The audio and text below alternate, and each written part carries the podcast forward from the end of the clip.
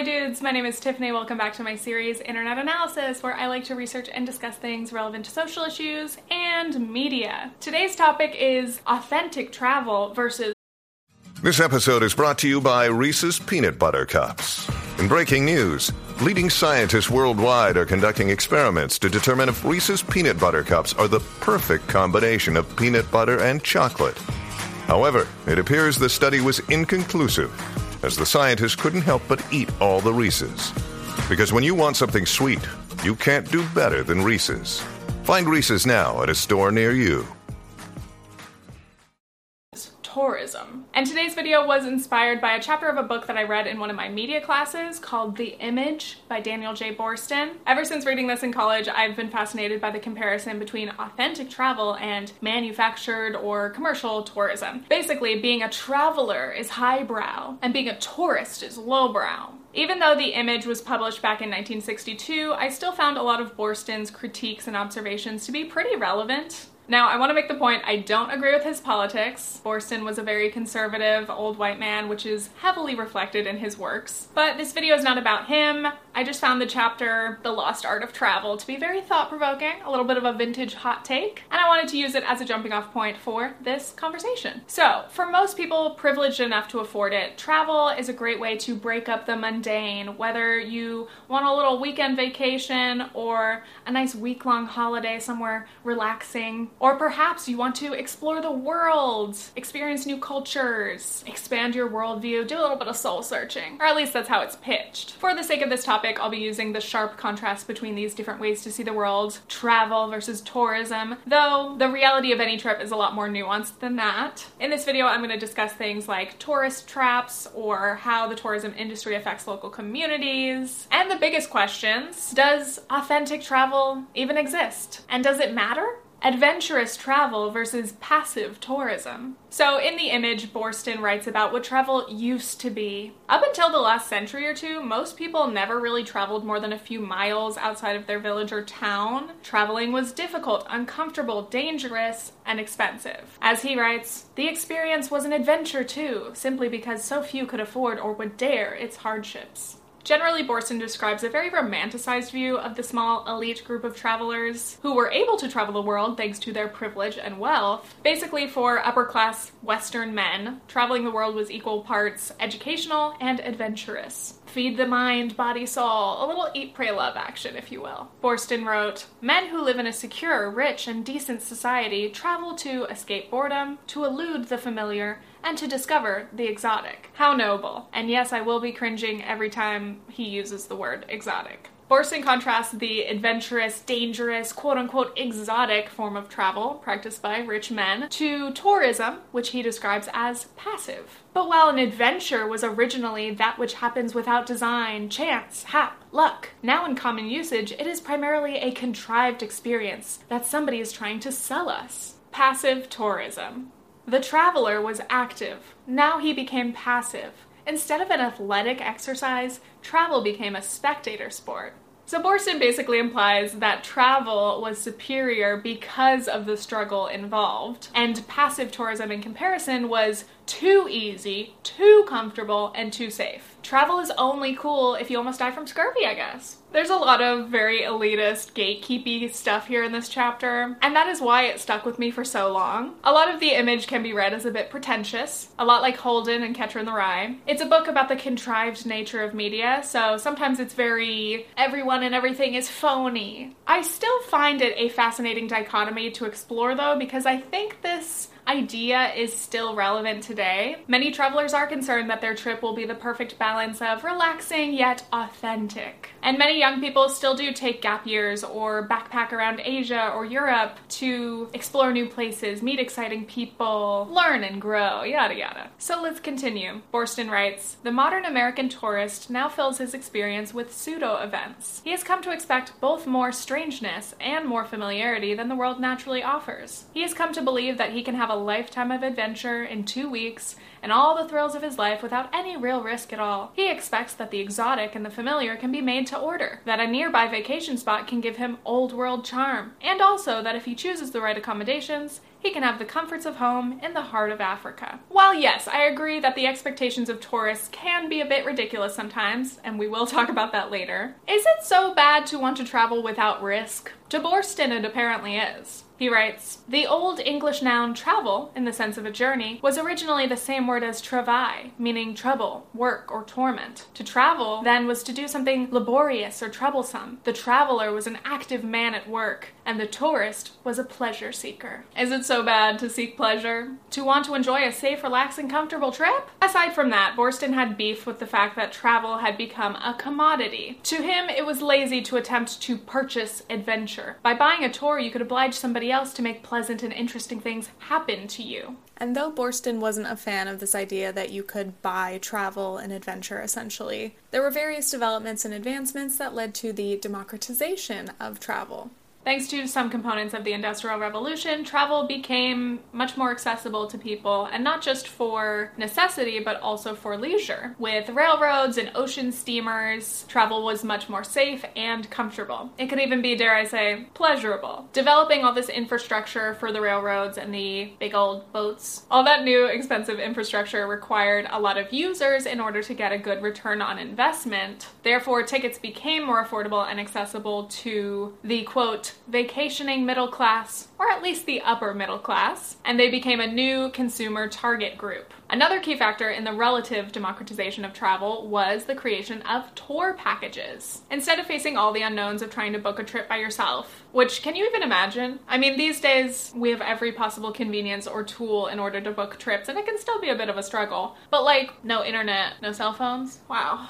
A humbling thought. The guided tour itself actually became a commodity. Adventure would be sold in packages and guaranteed to be consumed without risk. You knew exactly what you were signing up for, an authentic experience on your own terms. Many working class and middle class travelers in the UK and Europe were able to travel for the first time thanks to tours such as the ones created by Thomas Cook. And guess what? The upper class people were not happy to share their favorite travel destinations with the lower classes. Elitist, exclusionary attitudes prevail. A major complaint from these supposedly well meaning elites was that these trips were watered down and not actually real travel, saying that vacationers were deprived of the adventure of true tours, and that industrialization was making travel a little too easy. Going by railroad, complained John Ruskin, I do not consider as traveling at all. It is merely being sent to a place, and very little different from becoming a parcel. That one makes me laugh every time. I'm like, honestly, send me like a parcel. Knock me out, put me in a box, wake me up when I get there. But as per usual, these complaints were all red herrings. The actual reason these elites were upset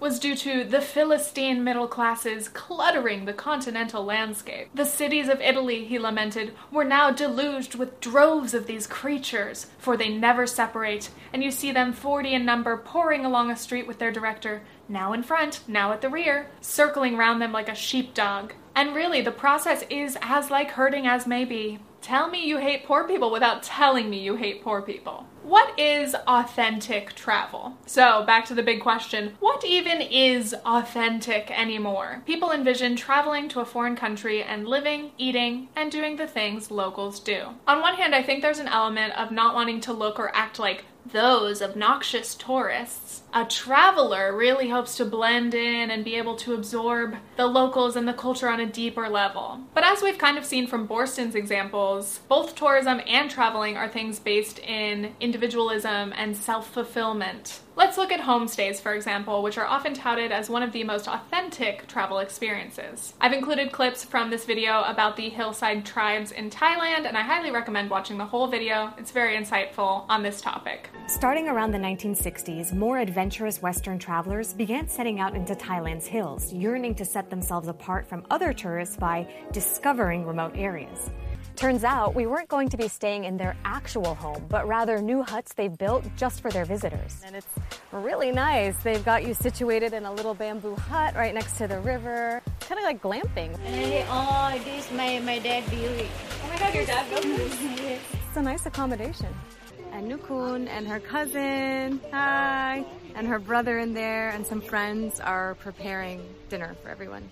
But to make sure her guests can tolerate it, Nicole says she goes easy on the spiciness. Living like the locals is a common piece of advice in order to travel authentically. But is that even really possible? Maybe if you're visiting a friend or a family member and you can be really like brought into their lives, you might have an experience that is authentic to their lifestyle, but that's just one of many. People are not a monolith. There is no single authentic experience for any place or culture. I think many of us still have that sense of elitism in believing that a more authentic experience is inherently superior to a tourist experience. And again, authentic according to which factors and to whom. Many still insist that part of the authenticity is the challenge of navigating a foreign culture. But like the old white men believed, does travel have to involve struggle or discomfort in order to be genuine? I think just like beauty, authenticity is in the eye of the beholder. It is largely based on our expectations from media, such as books, movies and TV, social media. If the word authentic refers to the original or traditional, from this article, for example, if you're visiting Italy, the hard thing is to decide what point in time to define as original. Should it be a two month grand tour of high culture from the 1700s, romantic Rome from the 1950s and Roman holiday, or something on a Vespa? The original way changes with every generation, at least, so how do we know which one is authentic? Would we choose the oldest hotels because, by definition, they are the most authentic as they are the most original? Authenticity can sometimes be very straightforward, like, this is an authentic piece of art, but it can also be subjective. I'm going to highlight two types of authenticity from tourism theories. You have object related authenticity. An authentic experience depends on whether the original is genuine or not. An example a folkloric dance may be considered real, but when the dancers happen to be from a different region, it is not fully authentic. Or symbol related authenticity, which refers to the authenticity being projected on objects or phenomena through the tourists themselves or travel organizations on the basis of expectations, preferences, fantasies, beliefs, etc. There are different versions of authenticity for the same object. And I just think this is a very fascinating conflict because often what is considered authentic in the world of tourism is more so catering to what the tourist expects rather than what the locals would describe as most authentic in their own culture. These authentic experiences are sold to tourists, such as African safaris, luau's in Hawaii, guided nature tours in quote unquote exotic locations. And these are all based in things that are culturally relevant, but have been greatly commodified for the tourist experience. One has to realize all the time that what may be authentic in the eyes of a tourist may be daily routine for a local. The opposite holds true too. Things that local people feel are special and authentic in their society may be ignored completely by tourists two visions and two realities play their parts at the same moment. Now, I do want to point out that, like, if we were arguing about which is more authentic, who do we trust more for the authenticity, the local or the tourist, I absolutely believe that the locals have much more say and knowledge on what they believe to be authentic in their culture. But again, it is important to recognize that no culture is monolithic. What is authentic to one person or group isn't necessarily authentic to another, but that doesn't mean that one is more authentic. Basically, cultural authenticity is very complex and nearly impossible to define. That's why I'm not using a lot of examples in this video because it would be too hard for me to even label what is more or less authentic. But if you would like to leave any examples in the comments of anything from your culture, I would love to hear it. What a tourist wants, what a tourist needs. I couldn't help it when I wrote this. Tourism is predictable, scheduled, reliable, and risk free, plus features the perfect balance of comforts of home with just enough local atmosphere. I can't really speak for other nationalities because different cultures have very different standards and behaviors and expectations for travel, but as an American, I can say that it is pretty common for us generally to expect some of our favorite foods or chains pretty much wherever we travel. I have unfortunately been guilty of craving a Chipotle or a Starbucks while abroad, one of the greatest travel sins. And part of it is craving that comfort of familiarity, something reliable, something you know. But also, it is quite arrogant to expect that the entire world should cater to uniquely American interests and preferences. On a similar note, many English speakers, particularly Americans, demand service in English wherever they go,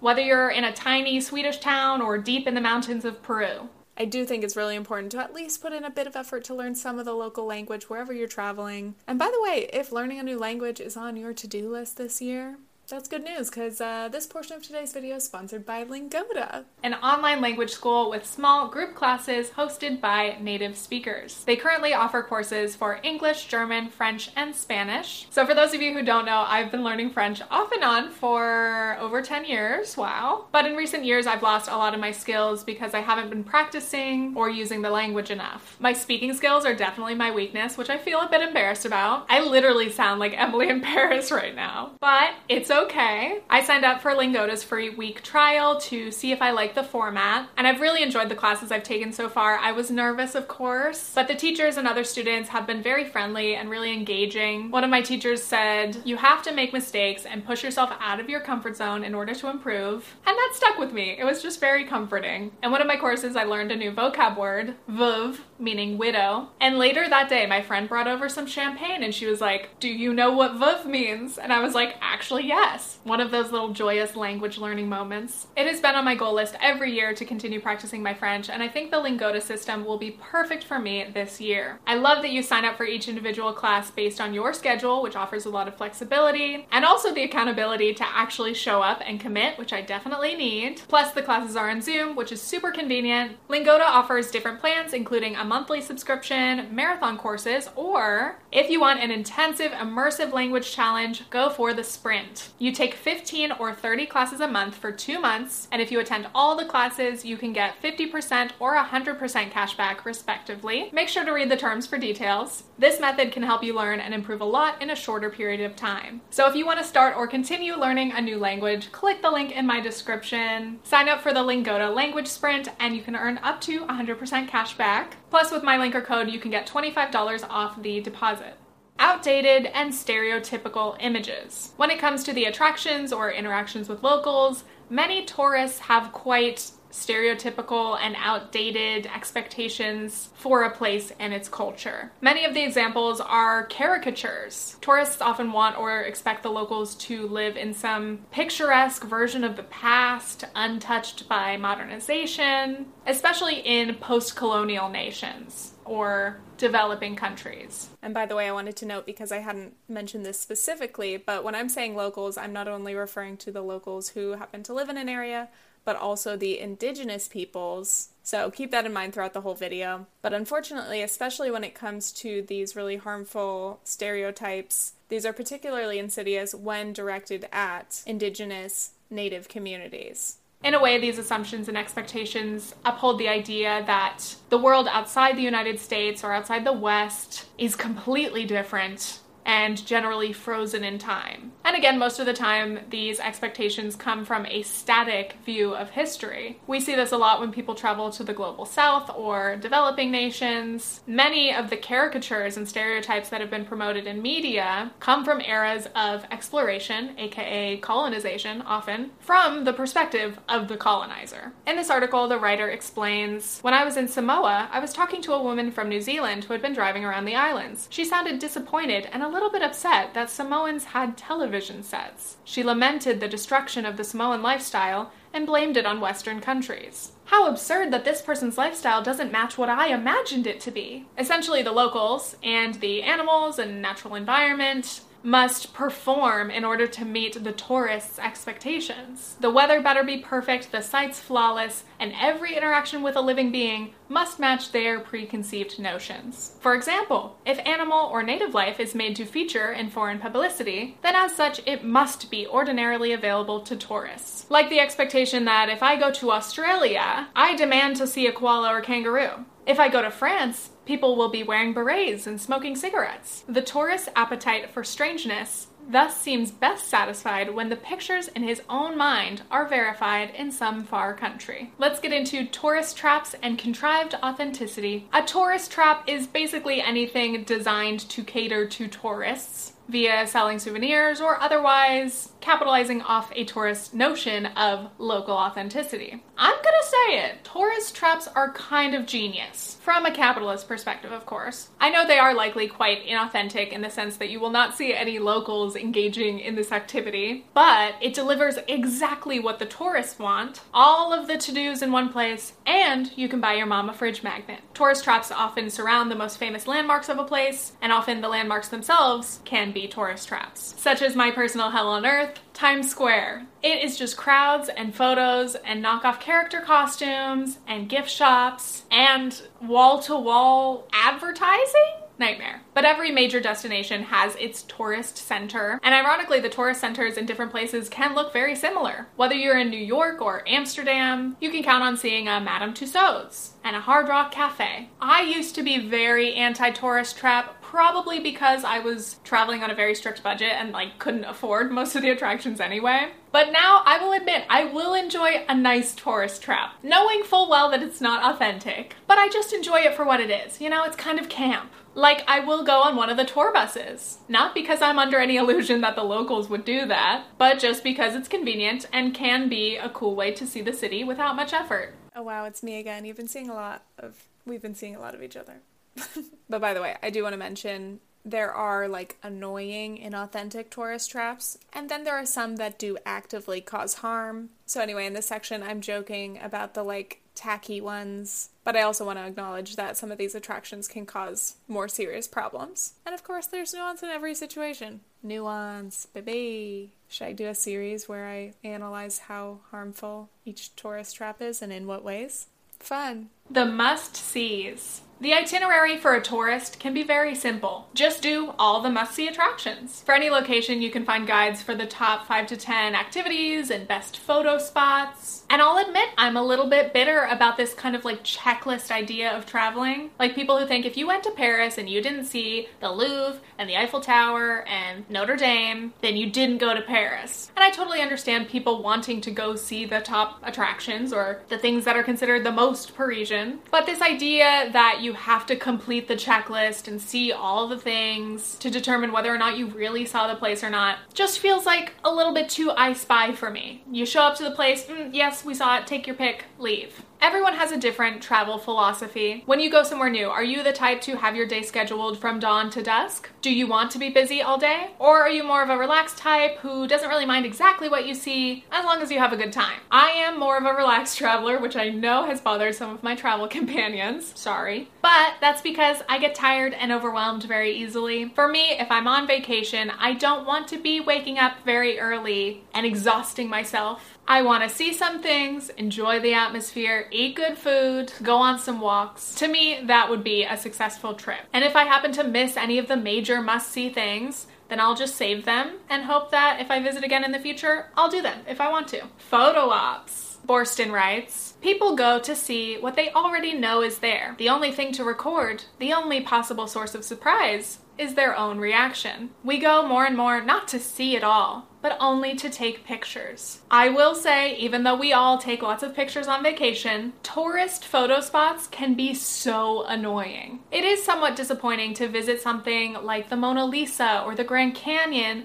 and just to be met with an endless sea of cameras and selfie sticks. It takes away from the experience a little bit. Personally, I of course like to take a couple pictures, a little video clip, then I like to step back and just look at the thing directly, you know? I swear, sometimes people show up to a spot, take their pictures in front of it, but never actually pay attention to or appreciate the thing itself. I've seen it happen. I know I sound like a total boomer complaining about this. And maybe, again, another part of it is I hate crowds, so that just naturally makes me feel anxious. But yes, I will pull up. We should all um, put your cell phones away. Wow, not, not a cell phone in sight. Anyway, this is probably why my Instagram sucks, because I don't care enough about getting the pics. And I know the irony, we're talking about like the elitism in tourism versus travel, whatever. I'm not trying to sound like my way is better than anyone or that I'm better than people because I take less pictures. But I just wish part of like the shared cultural understanding would be this is a special place and I wish we could all collectively agree to certain social rules, informal rules, so that we can all enjoy it a little bit better. You know what I mean? Next, how catering to foreign tourists can harm locals. Now, moving on to something that we cannot and should not ignore the Western influence on tourism, especially in post colonial nations. When foreign tourism is a huge part of a country's GDP, catering to those tourists becomes a necessity. And this significant tourism revenue is typically marketed as something to be celebrated. This money is feeding the economy, it's creating jobs. But first of all, often when we believe we are supporting the local economy, the local workers, we're not. Quote In theory, well managed tourism is mutually beneficial to both the traveler and the local economy. It should be a symbiotic relationship. According to 2013 research conducted by the World Trade Organization, just $5 out of every $100 spent in a developing country stayed in that destination. Foreign business owners and investors are able to pick and choose the elements of the country they want to sell for their own financial gain. In places like many of the Caribbean islands, for example, where 50% or more of their labor force relies on tourism, first of all, we've seen how the pandemic has halted a lot of the travel over the past two years. So, tourist destinations like these have been decimated. So that's one factor that relying too much on one industry can create a pretty precarious economic system. But even in ideal conditions with lots of travel, again, with so much foreign ownership or investors, the locals and the local environment are exploited while receiving very little of the revenue themselves. Neocolonialism is the dominance of developed nations over developing nations by economic and cultural influence versus traditional colonialism, in which dominance is asserted through direct political control. If tourism wasn't our main industry and we broke the pattern of subservience, could we sustain our economy without relying on foreign entities? And the last thing I want to touch on, because this video is getting pretty long, I'm sure, there is a massive power imbalance between privileged foreign travelers and the locals who can barely get by. As mentioned in this video, many who work in the tourism industry can only ever dream of being able to travel themselves. I set out on two very different hill tribe experiences, and I learned that both types, whether it's putting your culture on display or opening your home to tourists, are some of the only ways for ethnic minorities to make a decent living in Thailand. So much of this comes down to the global power dynamics between those who can travel and those who depend on tourism to survive. Is there anywhere you want to travel to? I want to bring my son go to America and maybe New York.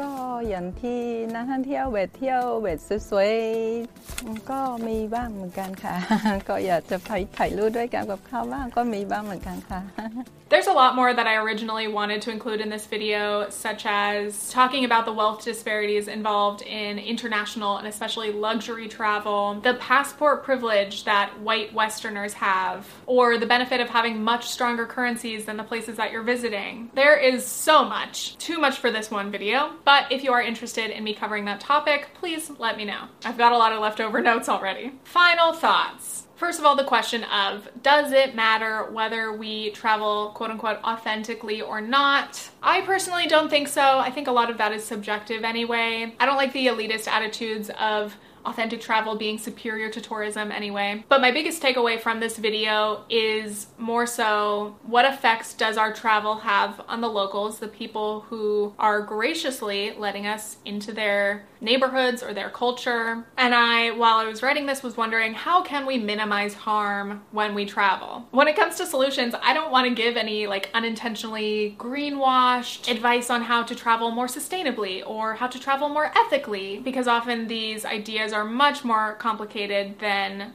simple tips and tricks can say. And honestly, I don't really know. I definitely have more research to do in terms of things that I can do in my life, in my travel. So if you have any recommendations for further resources for me and other people to check out, again, please share in the comments. I would appreciate that a lot. All I can say is bare minimum, we need to listen to and support the locals wherever we travel. We should, of course, be respectful, especially of local customs. It's always a good idea to learn a little bit of the local language if you can. And again, whenever possible, try to support local businesses, avoid foreign chains. I know it can be hard again to know which businesses are actually owned by locals versus just kind of marketed as being local, but at least putting in that little bit of extra effort can make a difference. Ultimately, though, it really boils down to deconstructing these neo colonialist systems, which is obviously a big undertaking. And in terms of how we do that, again, listening to the locals themselves, and empowering locals to have their own autonomy. I'm sure we all would love to see these local communities thrive and be able to reap the benefits and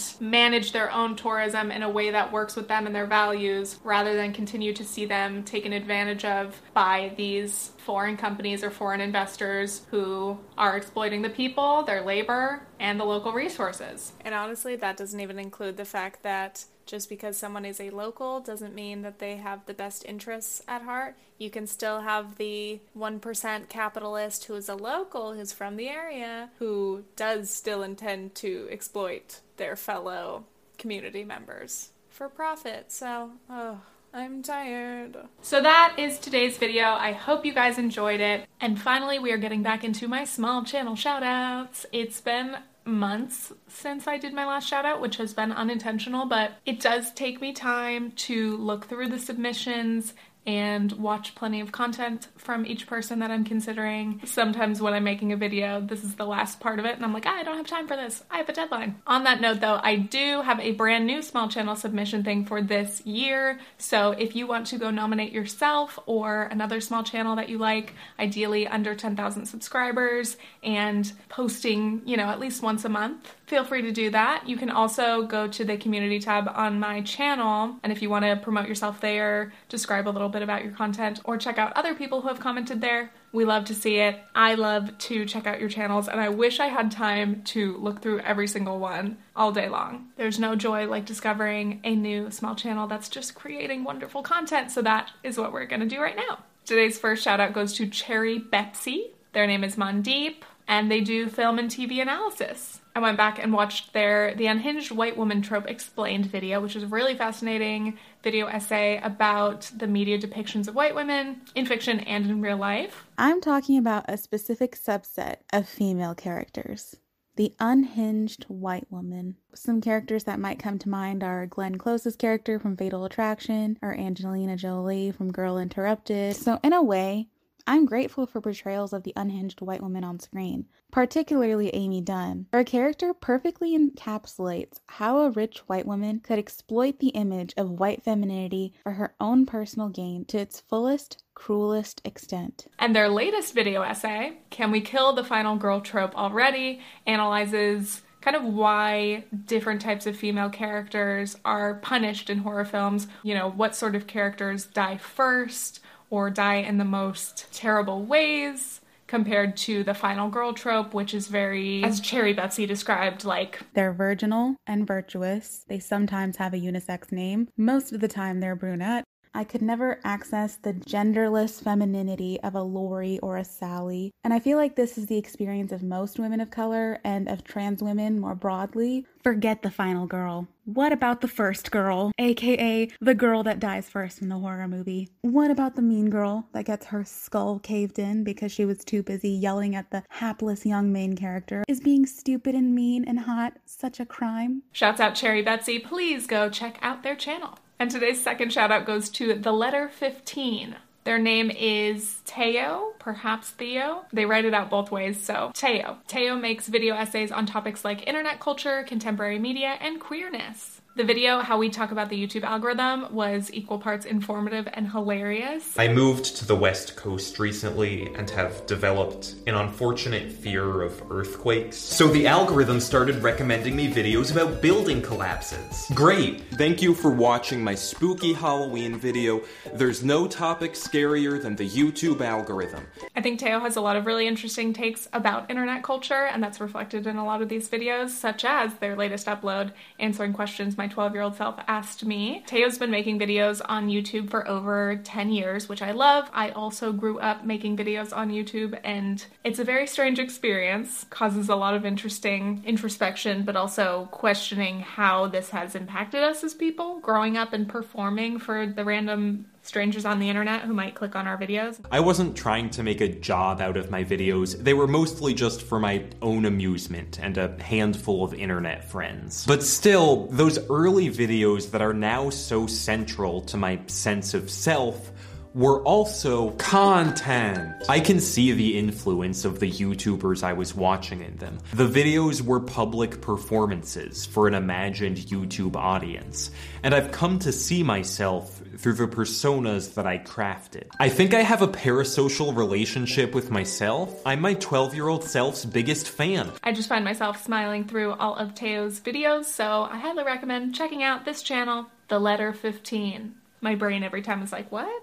Once again, thanks to Lingoda for sponsoring this video. Make sure to click the link in the description if you are interested in learning a new language this year or improving the skills you have. By the way, thank you to my patrons while we are here. Yes, new bangs. I cut these myself and I'm still getting used to them again. And hello to Uwu Face, Abby Hayden, Jeff, Jaden, Casey Luck, Marty Schmeichel, Rebecca DeVilliers, and VivianOladen.com. Okay, thanks. Bye.